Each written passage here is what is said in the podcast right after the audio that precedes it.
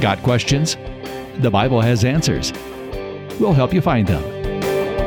Welcome to the Got Questions podcast with Shea Houdmann, president of Got Questions Ministries. Welcome to the Got Questions podcast and our series of occasionally spotlighting another ministry that we believe is God is doing great things through. Um, we're going to continue that series today, and today our focus is going to be on Stonecroft Ministries. So today I have with me Dr. Naomi Cramer Overton, the CEO of Stonecroft Ministries. So Naomi, um, welcome to the show. Thank you. I'm grateful to be here. It's fun. So, for listeners who may not be familiar with Stonecroft, um, what is Stonecroft all about? What's the mission that God has called the ministry to, and how do you seek to accomplish that? Well, I love a good story. So I'm going to actually start with our founder's story. So, um, a woman, just like if you're a gal listening to this or watching this, a woman just like you or me, um, named Helen Duff Baugh in 1938. Um, was a housewife and a mother. That's how they described themselves in those days. And she wanted to see her community of San Jose, California, be um, just a really special place, a place where people could see God's goodness she started praying with some other women. And all of a sudden, she started finding out that a lot of women had questions about God. And so, this group of women who she was praying with had this um, passion to help people who wanted to find that full life in God through Jesus actually go on that journey and discover mm-hmm. who Jesus was. And really, that's the same thing we're doing today, um, almost 84 years later. And it's a delight. We are um, both in the US and around the world, and we are women who are fully alive in our faith and inviting others who are exploring what it might look like to live on purpose and to live in community with people who also want to live meaningfully and um, to discover that purpose together. So that's what Stonecroft is. And we've had a lot of different forms over those 84 years, but that's the trueness of what we're about. We're about women fully alive. So maybe give a give me a little more specifics, like how exactly is Stonecroft accomplished? I mean, I know the answer to this, because I'll ex- which I'll explain here in a minute. But for what are the more concrete, boots on the ground type of things that Stonecroft does? Yeah, well, I'll, t- I'll start with Helen again. Back in 1938, she discovered um, this desire to learn more about God and to come alive in God among business and professional women. So she started business and professional um, women's clubs where mm-hmm. women after work would get together and maybe have a nice, relaxing time and then hear an inspirational story from a woman whose life had been changed by God. And then from there, um, if somebody was like, I want to know more, then they might be invited into a Bible study where they could open up the scriptures together mm-hmm. and talk about what does this mean and, and in a really accessible way, which is yeah. one of the uniquenesses of Stonecroft. Stonecroft will always have a special place in in my heart and also my wife Melissa's heart because we launched Got Questions when we were actually employees of Stonecroft Ministries in Kansas City. I was the supervisor of the shipping department, and Melissa was a writer in the Friendship Bible Coffee, eventually Friendship Bible Study program. And when we launched Got Questions, and it was the passion that we saw in people's hearts there for evangelism, for discipleship, for studying the Bible, for getting their questions answered. Played a big role. And then even some of the leadership at Stonecroft were instrumental in helping us. Uh, how do we establish a 501c3? How, what is this accounting thing? Is, can we do it this way or this way? So most of our initial board members were other Stonecroft employees. So Stonecroft played a huge role in helping us get Got Questions started. And um, it's been great to see the continued connection over the years. Um, Melissa is now served one of the on the board of directors for Stonecroft Ministries, and she's served in the local Christian Women's Connection the entire time since we moved here to Colorado Springs. So um, Stonecroft has a um, special place in our hearts. We're very grateful for our time there and also for the continued aspect of the ministry. So, Naomi, please keep doing what you're doing. Thank you. And we're really thankful for Got Questions as well. I am often on your website as I'm looking at different Bible resources that we are developing. So I'm hmm. getting some good answers. Yeah. So, one thing um, God has really given you a passion for is to help people find, and you describe it as extraordinary purpose. So, what do you mean when you say extraordinary purpose? Well, I think I want to start with where people tell us they're coming from. So, we've done an, a lot of listening to women in different life stages, you know, just out of college or, you know, early in their careers, all the way up to mm-hmm. grandmothering or maybe almost going on to their glory.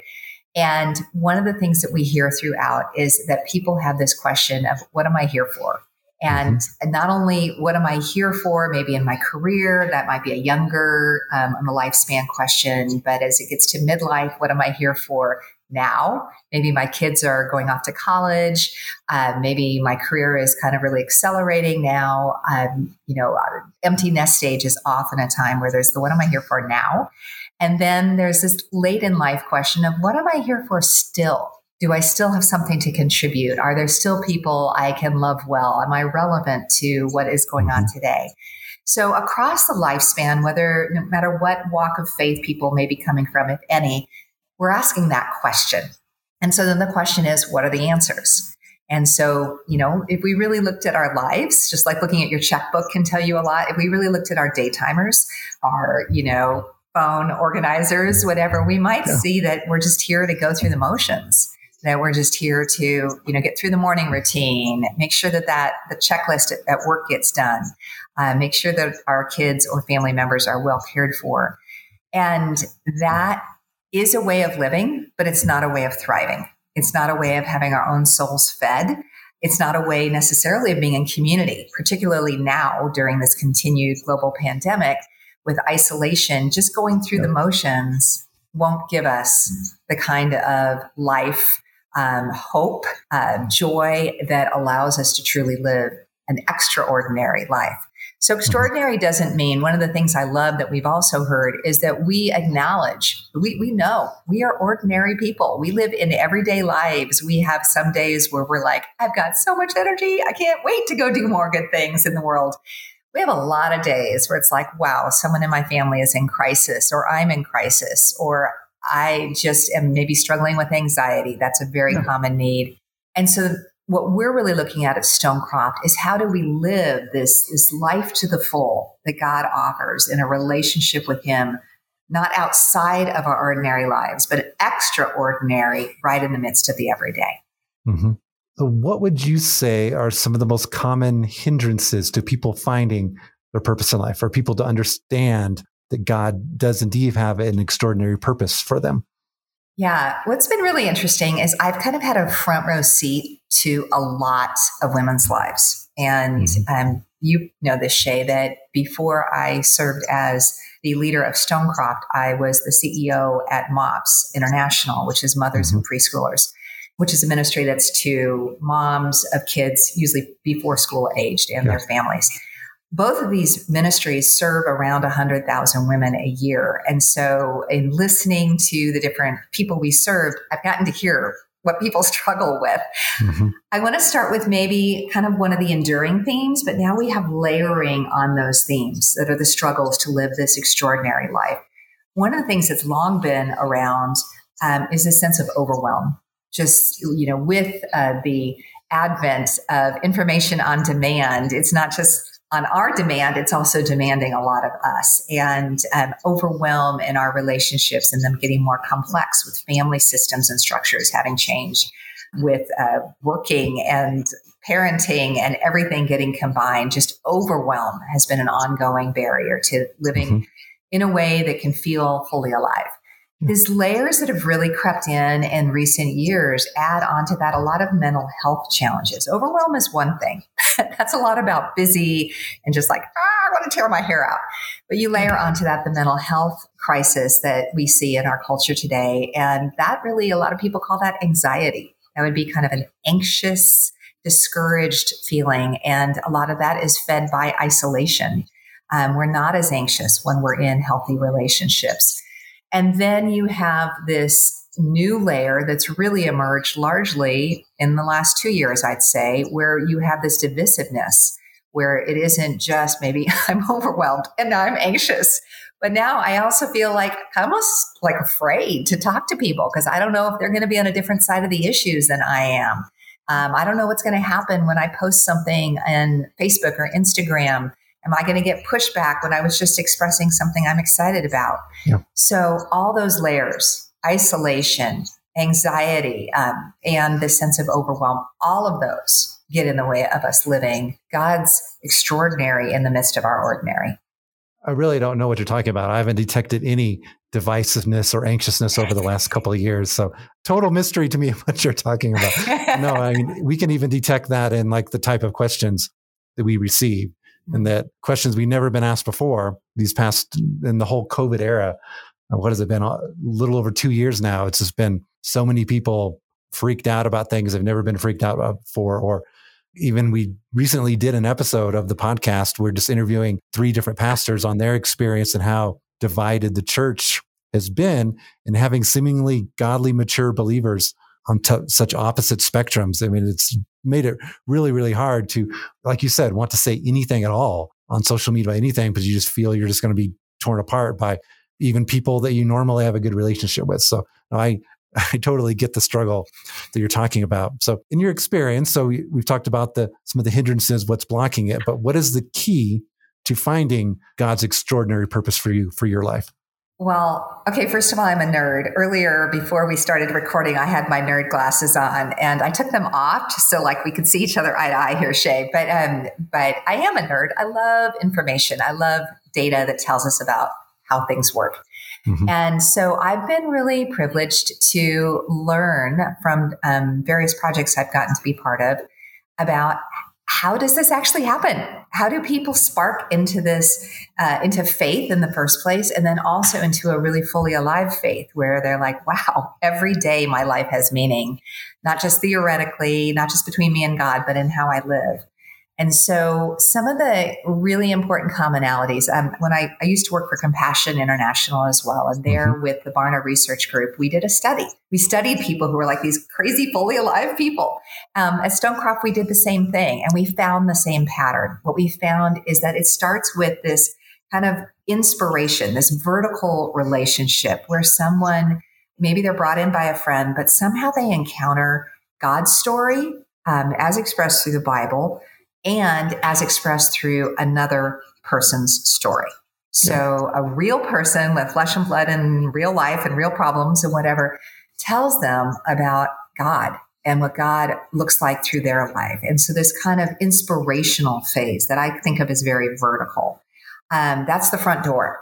But then what what takes people deeper? Then it's about relationship. Then it's about maybe a one to one, a friend, and we sometimes call this friendship evangelism or just called friendship, where we we walk with others or they walk with us and they walk us more into what is this meaning we're made for.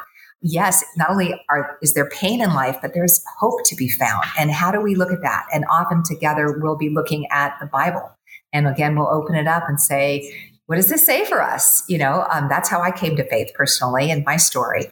And then the next and really, really, really important phase, if we just stay there, all kinds of research, whether it's Willow Creek study of um, 100,000 Christians and 1,000 churches, that was called the Reveal study, um, will say that if we just stay there with like God and I'm inspired, I'm inspired mm-hmm. and have this great community, we actually shrink back as Christians. We actually need to now live out our faith. We need to live it out in a couple of ways. One is we need to take those risks of sharing the good news. Now, I'm going to put that in two ways. Sometimes people think that means sharing the gospel through our lips, or it's sharing our gospel, the gospel through justice and through good deeds. But if we look at the life of Christ, I love this. Christ did both. And often mm-hmm. he started with the good deeds and then he followed with the good words. So, unless we actually put our faith into action by sharing our faith in deed and in word, we actually shrink back as humans. And so, mm-hmm. we need to do all those things get inspired, get connected, and get uh, bold, get mm-hmm. bold mm-hmm. to act on it and to speak it. So what you said just reminds me of I think it was a few years ago where it seemed like every ministry that I heard of was doing definitely Jesus hands and feet type of work, whether it's some rescuing people from human trafficking, um, drilling water wells in Africa, all these great, great things. But then you look at like their what they do, and they never actually got to the point of um, sharing the gospel. And to me, that was that bothered me because I mean, it got questions on every single page on our site. We have a link to at least one article that presents the gospel. Because what, what's the good if we answer a question, even an important question, but they leave the site without having any exposure to the gospel. And so, what, one thing I've always loved about Stonecroft is how focused on evangelism. is not just doing good deeds and are helping people, but then they also explaining, okay, the reason I did that is because of what Christ has done in my life. So the both and sort of perspective. And, and why do you think that's a struggle for some ministries to want to be able to do both or to find ways to do both? Well, you know, I think there's a lot of this is how we want to define ourselves. So, mm-hmm. um, you know, if we want to say, uh, if we put our in our identity in us, and maybe in our own gifting, rather than in Jesus and in who Jesus says we are, then it's really easy to say, well, I'm a person who. I'm a person who sees needs. I'm a person who cares about justice. I'm a person who loves children and, and wants to see them flourish. And so then we define our way of living out our faith according to us. Whereas who does mm-hmm. Jesus say we are? He yeah. says we're ambassadors. Every one of us is an ambassador for Christ. And whether we are uh, gifted in evangelism or we're pastors or we're teachers, we're moms, we're single, you know, professionals, it doesn't matter. We are all ambassadors. And so when we live in that, then we have to go, well, wait a minute. I'm not, I'm not like um, some famous evangelist. I'm not a Billy Graham or, mm-hmm. you know, if there was a female version, I'm sure there are many. I'm not her. I'm not gifted in evangelism, but I'm an ambassador. So then we live in that tension of, so Jesus, if that's who you say I am, then mm-hmm. how do you use me? How do you use Naomi, who literally evangelism is one of my smallest spiritual gifts? Yeah. How do you use me? And by the way, who have you put around me? Who can I love today? Who can I speak words of yours to today? And um, and so actually really living into the discomfort of not identifying ourselves by ourselves, but by Jesus, who says mm-hmm. we're we are his imitators in this world. And he did both. He mm-hmm. did the demonstration of the gospel and he did the proclamation of the gospel. Yeah. And um, that's an excellent point. And, and don't hear me in any way disparaging the ministries that do those sorts of things because those are good and great things. But to do something for Christ without ever even identifying you're doing it for Christ. To me, that's a that was a big struggle, and so that's something that I I, I never want to do. Not that everything I have to do has to involve a gospel presentation, but at least pointing to you know I'm a Christian, and the reason I do these things is because of my love for Christ. If you'd ever like to know more, please talk to me. Well, another thing about Stonecroft, and you mentioned earlier with the importance of community, and I have found, especially in the last, again, back to the whole COVID era thing, that so many people either are either quarantining or soft quarantining that they're really, really hungering for community. And I believe Melissa has told you about this, but she's went on nextdoor.com for our neighborhood and sent out an invitation. Does anyone in our neighborhood be interested in doing a Bible study? And she picked a Stonecroft Bible study to, to do. And she had, I think it was initially like 10 or 11 people show interest. And then eventually seven actually came to the Bible study and they all, um, except one, least identified as Christians, but they were all like, they weren't going to church. They'd gotten into the watching church online. So they were having very, very little contact with anyone other than like their immediate family. So it's getting together for that Bible study and the relationship has continued. They're getting ready to meet again next week to discuss what they're going to do next. So the power of something like that is hugely important right now. So what with Stonecroft uh, Bible study specifically is that like what's the main goal with that ministry and how does it fit together with the other aspects of Stonecroft? Yeah, well, I love the tagline on uh, most of our Bible studies are they say basically basic Bible studies for everyone, and mm-hmm. I think that tagline really captures it. I'm going to tell you something. When I came to Stonecroft, which was about three years ago, I have a business background and I'm pretty strategic. So I'm like, why are we publishing Bible studies? I mean, there are so many wonderful publishers out there. Why are we mm-hmm. doing this? And, you know, there's so many things we could be doing, and we're great at these other things too. And as I went around the nation, I went to 21 cities and listened to over 3,000 women. And what I heard is these studies fill this unique niche of mm-hmm. um, being a way to get into the Bible for people who have never opened the Bible. And so, um, so it, it, doesn't assume that you know that Matthew is the first book of the New Testament. It mm-hmm. actually simple things like there's a page number in the Bible study that references a page in a specific Bible that we make very available, and so people don't have to go. Maybe I was grown in a tradition that didn't read the Bible a lot or didn't read it at all. And, um, and there's a comfort. And then there's yeah. also a facilitation approach. We're not really teaching the Bible. we're inviting people into the Bible and we're allowing the shared um, experience, the resource, and the questions, and now even some creative activities that go alongside our studies to invite people into God's Word together. Mm-hmm. So those are some of the things I've heard from over 3,000 people. And, um, and Melissa, your amazing wife, um, you know, she used to help write our Bible studies. So some of the same approachable language that we see in Got Questions, I have to believe that some of that uh, really reflects that same ethos of we want everyone to be able to understand God and to be able to get into the Bible and not to have to learn a second language yeah. called Christianese to do so exactly. So um, this has been the Got Questions podcast with Dr. Naomi Cramer Overton, CEO of Stonecroft Ministries. So Naomi, um, I'll include some links to where people can learn more about you and also Stonecroft in the show notes and the description on YouTube channel and also uh, podcast.gotquestions.org. But just a kind of a closing pitch, if someone wants to learn more about Stonecroft, um, what's the best way for them to do that? I would say sign up for our weekly um, newsletter. It is called Ordinary Women, Extraordinary Purpose. And wherever you are on your faith journey, if you are just like wondering if there's good stuff for you um, in community or in the Bible, it will meet you there. And if you're mm-hmm. someone who wants to go deeper, there will be opportunities to go deeper and to get connected. So that's what I'd say to do. And it's at stonecroft.org where you can sign up. Excellent. And please do so. I, again, Melissa and I love Stonecroft it was hugely influential, especially in the very early history of Got Questions, and we will forever be grateful. So, Naomi, um, thank you for being on the show today. Appreciate your time. It's a joy to be here, and thank you for having me, Shea. This has been the Got Questions podcast, special spotlight on Stonecroft Ministries. So, got questions? Bible has answers, we'll help you find them. Your questions, biblical answers.